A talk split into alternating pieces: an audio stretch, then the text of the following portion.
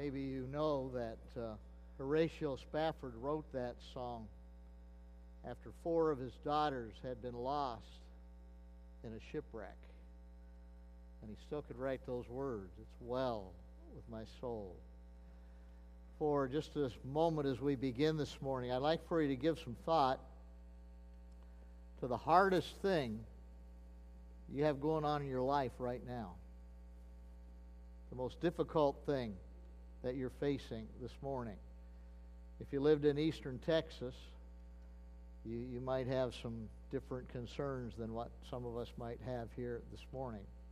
Pray for those dear folks down there that are dealing with the effects of that hurricane. In light of what you're thinking about now, if you really listened to what I asked you to do and cooperated, I'd like for you also to contemplate something truly wonderful to know. No matter what's going on in your life, no matter how hard it is, even in the light of a tornado or a hurricane, something wonderful that we can know. And when we use the word wonderful, talking about not just saying, well, that's nice, that's wonderful, but something that can really have a practical impact on our life, something that can strengthen us to face whatever comes our way. Truth that stiffens our spiritual spine to really help it be well with our souls. Christians need to be strong in order to deal with the trials and the tribulations and the temptations of this life. We have already seen in Romans that we can find strength in the coming resurrection and glory that we will experience, with which the sufferings of this life are not even worthy to be compared. We also find strength in the help that we have from the Holy Spirit for our weakness, especially our weakness in knowing even how to pray in the will of God. In Romans 8:28, we are reminded of a truth that we can know that can enable us to carry on even under the heaviest burden that we might be called upon to carry. This is a tremendously encouraging truth expressed in one of the best known and most loved verses in the Bible. To be honest, it's a verse I couldn't wait to get to in our studies here in Romans, where we are assured in God's Word that we know that all things work together for good to those who love God, to those who are the called according to His purpose. Do you believe that? Do you always understand the good that God's working towards? No, we don't. Sometimes we say, God, how can you bring good out of this? But even when we can't see how God could possibly bring good out of a hurricane or bring good out of a really bad physical diagnosis, this verse is true. This verse is something we can stand on, something we can hang on to.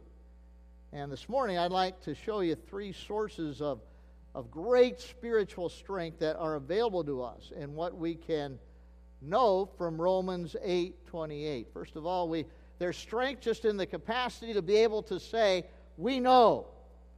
Secondly, there's the strength in the content of what we know, that all things do really work together for good to those who love God.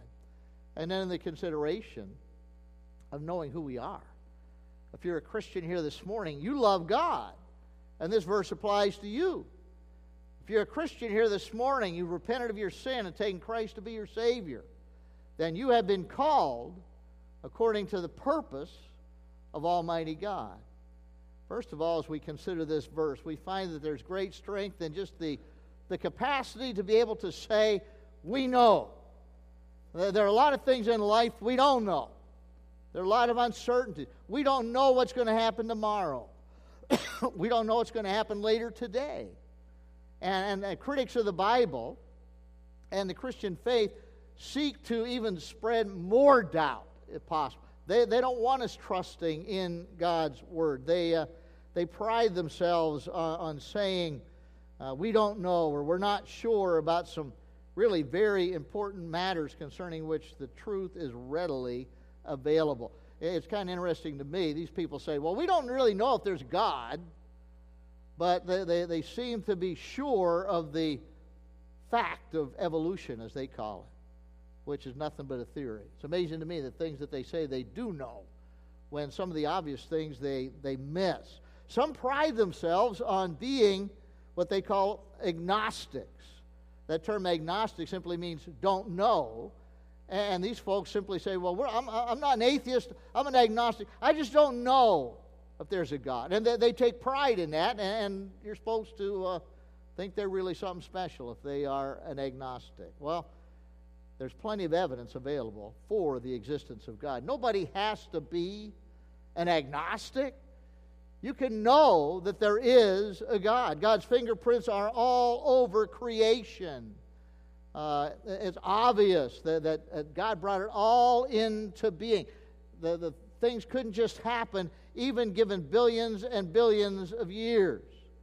If I went to the lumber yard and got a bunch of lumber and brought it home and laid it in my yard, and I just waited, how long would it take for that to turn into a house? Well, how about if there was a big bang and an explosion? Would that turn it into a house? What if there were a bunch of bangs? What if there were billions of years? How long would it take for it to turn into a house? It is impossible. It can't happen. And I'll tell you what, this universe and the human body and all that we see in existence around us is a whole lot more complicated than a house. And people want us to believe that it just happened. No. There's a designer, there's a creator who brought it all into existence, and we can be thankful that we can know him. God reveals himself and has his fingerprints all over creation. God's given us an amazing book, a book that even has predictive prophecy that we've been able to see the fulfillment of, and it's a book that's never been proven wrong, never been proven to be in error, and it's the Word of God. God has spoken to us. And on top of that, God has become man in the person of the Lord Jesus Christ, fully God, fully man, went to Calvary's cross to die in our place and take our sin upon himself, and came to reveal God to us. And somebody said, well, I don't know if there's a God. How ridiculous, really. We can know there's a God, and we can know that God. What a great joy that is. But these doubt spreaders, they want to deny biblical truth and cast doubt on Jesus' resurrection, cast doubt on the inerrancy of Scripture, cast doubt on the existence of God, the existence of heaven and hell, and standards of right and wrong. And we know. What a great thing for you and me today to be able to say, we know. There's some things that we can know, we can be absolutely sure of. And Romans 8:28 begins with this simple but wonderful statement, we know.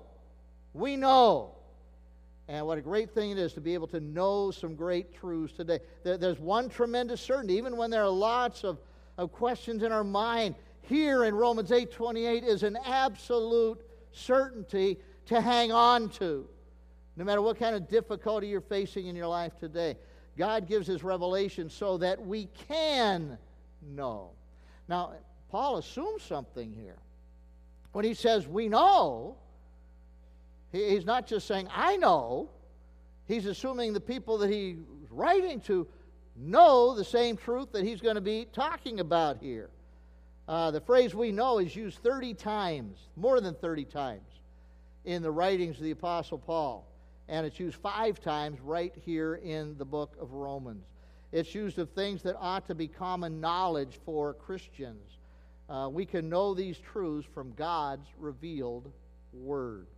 Sad fact is, even though Paul says we know, there are too many Christians that don't know the things that they ought to, that are basic, really basic Christian truth, basic Christian knowledge, certain things in life that everybody ought to know. You ought to be able to tie your shoes, shouldn't you? You should know how to turn on a light switch, right? There's certain things in life we ought to know, and there's certain things we ought to know of that are just basic in the Christian life, things in the spiritual realm. We ought to know God is real. We ought to know Jesus loves me. You know that this morning? Do you know that wonderful song? Can you sing it with conviction? Jesus loves me. This I know. And I hope you're convinced of that today. We ought to know there is a heaven to gain and a hell to shun. We ought to know Jesus is coming again. We ought to know that what the Bible teaches is true in all that it treats. We ought to know that salvation is by grace through faith. It's not something we can earn, not something we can buy. It's something God wants to freely give to us as a gift of grace that we can tap into by putting our trust in the Lord Jesus. Those are some basics, but there's people walking around that don't have that basic truth today. That thank God there's confidence that we can have of having some things that we can count on. It's great to have some things that are definite, some things that are absolute, some things that are unchanging. Aren't you glad for that this morning? Some things that are definite, that aren't going to change. There's so much in our life that could change so quickly. I'm glad there are some things that won't change, we can be sure of. And here this morning in Romans 8:28 is one. And we get here to the content and the strength we can have in the content of what it says here. We know that all things work together for good to those who love God, to those who are the called according to His purpose. Do you know that today? Are you convinced of that today? Do you hang on to that today? I hope so. And when the wheels come off your life tomorrow, I hope you still hang on to that great, great truth. All things work together for good. Now, there are some early manuscripts that if you read them in the Greek text, it says that God causes all things to work together for good. In fact, if you've got the New International Version, or the Bible you're carrying around, or the New American Standard Version, the translation in English in both of those states that fact, that God causes all things to work together for good. Actually, that's pretty good. That may well be the original reading that was there, that God causes all things to work together. And even if it wasn't the original reading, that's the fact. In fact, all things can only work together for good if there's somebody behind everything who's orchestrating that, who is causing all things to work together for good. There's got to be somebody in control, and it's got to be God.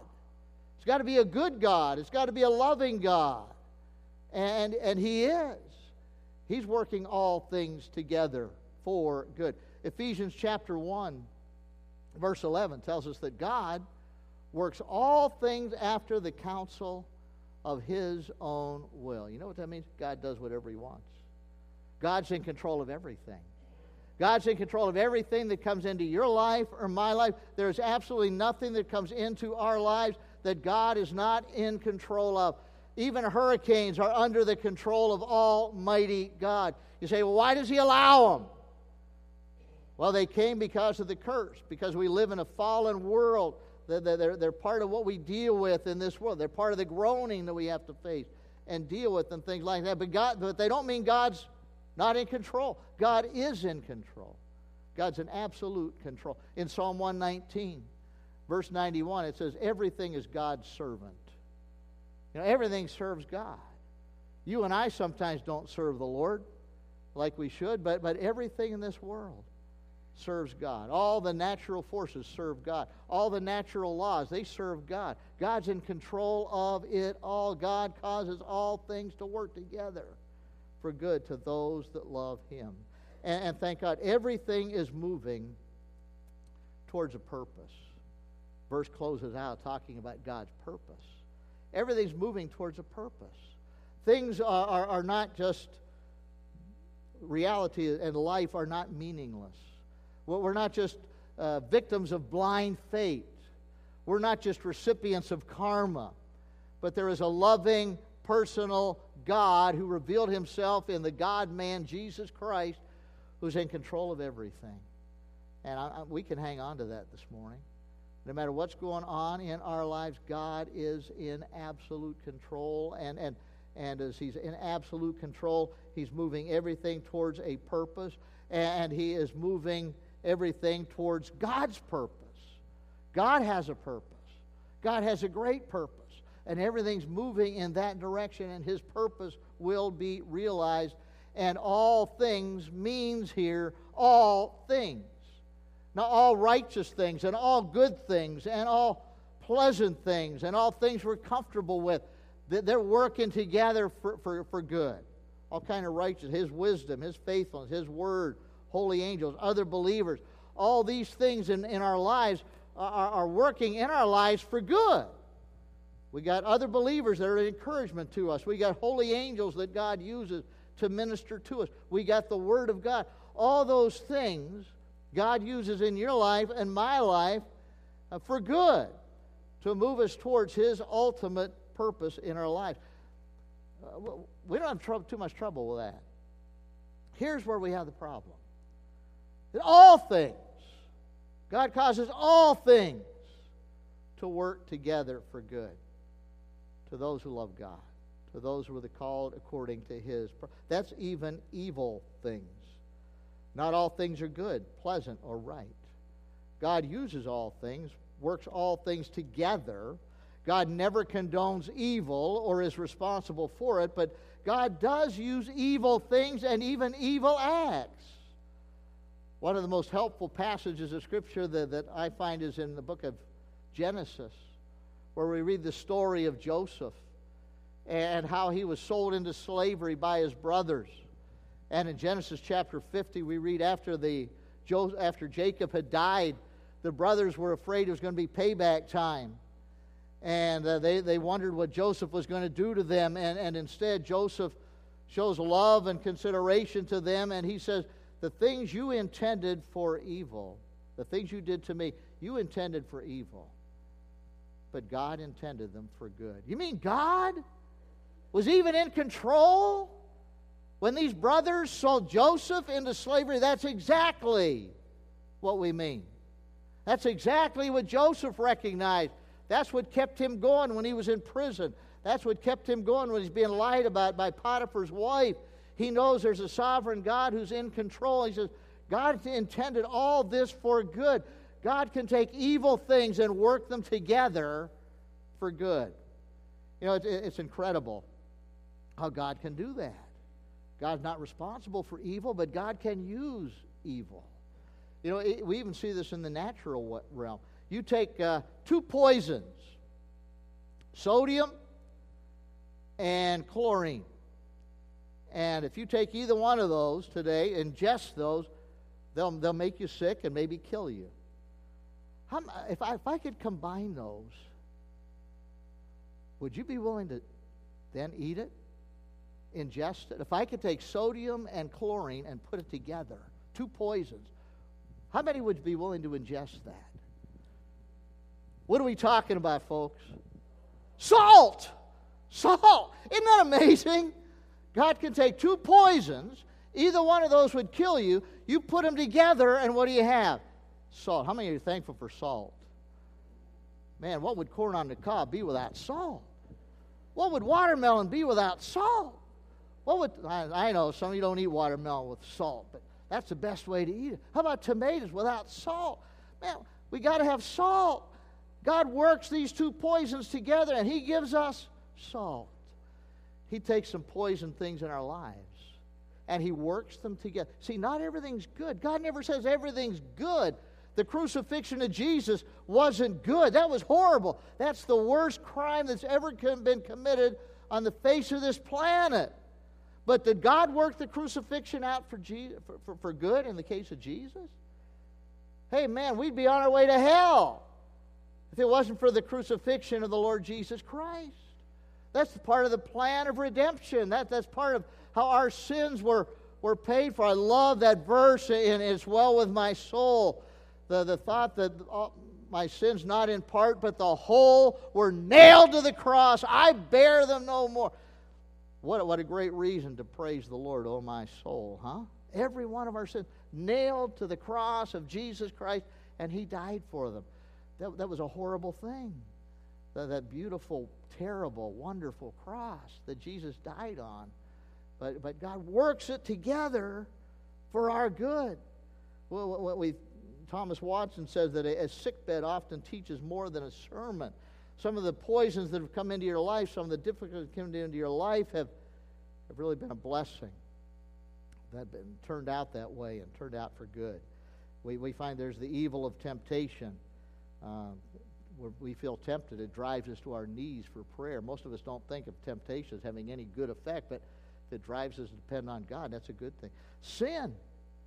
Sins of other people against you, like Joseph's brothers, works together for good. Sins in our life, we're responsible for them. There's no excuse when we sin, but let's face it, we do. And I'll tell you, there's one thing that happens with our sin. It keeps us humble. It keeps us confessing. It keeps us praying, doesn't it? We got to keep claiming First John 1:9, don't we? If we confess our sin, he's faithful and just to forgive us our sin, cleanse us from all unrighteousness. God works everything together. You see, man's idea today a lot of times is you have God over here, and all the good things come from God, and he's responsible for all the good things come into your life. And Satan, he's over here, and he can do things in our life that bring all kind of bad stuff into our life. And poor God, who loves us, he can't do anything to stop that. God would shield us from all those bad things. Is that true? Man, that's not true. Read the book of Job. If you don't think God allows bad things to happen to good people to work together for good, Satan has to get permission from God before he does anything, even in our lives. He can't go any further than what God allows him to go, just like he controlled what he was able to do in Job's life. Now, he let him go plenty far. Can you imagine having 10 of your children die at the same time in a tornado? That'd be horrible, wouldn't it? Job experienced that. But he continued to trust the Lord, even in the face of that, and that's what God wants us to do. Well, we find that the passage that was read for us earlier in the service, from Isaiah 45 by Pastor Mark, is in a context where it's a great passage of Scripture. You see, God is speaking in that chapter to a man by the name of Cyrus, who was to become a Persian king who would allow Israel to go back to their homeland after they were carried out by the Babylonians. And we find that there in Isaiah chapter 45, it's 200 years before Cyrus was ever born. And God's talking to him, and God's calling him by name, and God is saying to him, You're my servant. I'm going to use you. I'm going to bring thrones down through your hands. I'll open doors to cities for you. I'll use you for all those things. And then he goes on and talking to Cyrus, he's emphasizing the fact that God is the only God. You see, the Persians believed in several gods. They believed in one god, Achiman, who was supposed to be the god of evil things, and then there was Horamazda, who was the god of good things, and the god of good, one was the god of light, and one was the god of darkness, one was the god of good, and one was the god of calamity. You know what God says in Isaiah 45? Remember that? God says, I create the light, and I form the darkness. I send the good things into your life, and I send calamity. You mean God's going to let calamity come into my life? Yeah. He will. He will. Anybody got any calamity coming into your life any time along the way? We all have, haven't we? But here's the good news. God works it together for what? For good. He works it all together for good. He's in absolute control. He takes righteous things. He takes evil things. And he can even make the wrath of God to praise him. There's also strength here this morning in this verse in consideration of knowing who we are. This verse gets abused sometimes. This verse is true for those who love God. Promise doesn't apply to all men, but only to those who love God. Sometimes people misuse it. They say, well, everything works together for good. Is that true? For everybody, all the time? No, it's not. There's a qualifier here. All things work together for good to those who love God. to those who are the called according to his purpose. And this morning, do you love God? If you love God, this verse applies to you. You can claim it. You can hang on to it. And we find that verse is talking about Christians called by God, by the Holy Spirit of God, brought into a relationship with the Lord Jesus Christ. It's only after one's received Christ that he can possibly love God. And we find that if you're a Christian this morning, you love God. And here's the other sad side of that coin. If you don't love God, you're not a Christian. If you're a Christian, you love God. And this verse is yours. You can hang on to it. You can claim it. What a great thing. I hope you love God this morning. I hope you love Jesus. By the way, if we love God, you know where it all started? What's First John tell us? We love him because he first loved us. And he worked in our life, and he enables us to love him. He draws us to himself.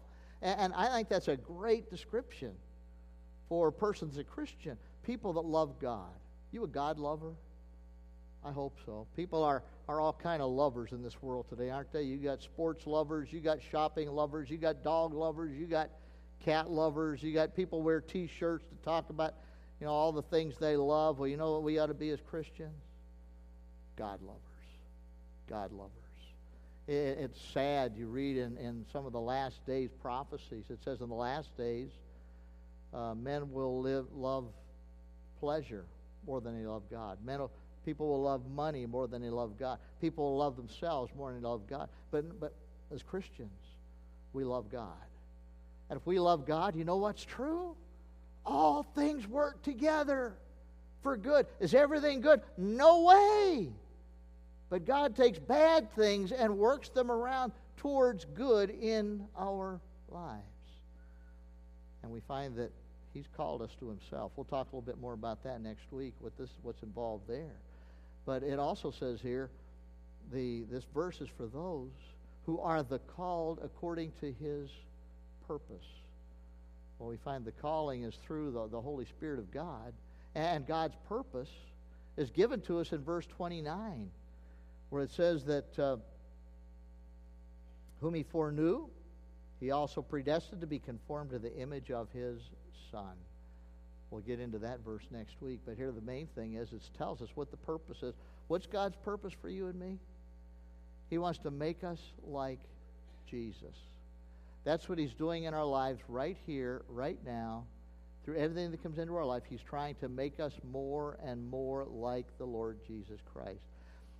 God not necessarily working to make you comfortable. We like to be comfortable, don't we? God's not necessarily working to make you healthy. We like to be healthy. But sometimes good health, when we lose it, God really can get our attention. God's not looking to make us wealthy or popular, no matter what the health and wealth gospel preachers are claiming. That's not what we find in the Word of God. God's purpose is to make us like his Son. And the fact of the matter is, sometimes we need the fellowship of Jesus' sufferings to become more like him. The Apostle Paul knew that. He said, I want to know him. I want to know him. I want to know the power of his resurrection. But he also said, I need to know the fellowship of his sufferings. And in those sufferings, the good news is, all is working together for good for the believer. And isn't that a wonderful thing to know? What about that heavy thing you're dealing with right now? I asked you to think about it at the beginning. Here's the promise. Somehow God will work it together for good. I don't know how, but God will work it together and somehow bring good out of it for his honor, his glory, and somehow he'll make you more like the Lord Jesus through whatever it is you're facing right now, may be called upon to face tomorrow. The good news is we can know. We know. We know. Do you know? We know all things work together for good to those that love God, to those who are called according to his purpose. Father, we thank you today for the certainty The certainty of this truth we've been considering this morning, a certainty that whose depths we have not even come close to plumbing. Lord, we thank you that we've got something we can hang on to when we're totally confused and frustrated with things that are going on in our life. I pray for those dear folks down in the Houston and in Galveston and Corpus Christi and places down there that are facing the wrath of that storm. And God, I pray that they would look to you. I pray for Christians that know you, that they lean upon you. I pray for those that may not know Christ, that somehow they'd be driven to the realization that everything in this world is temporary.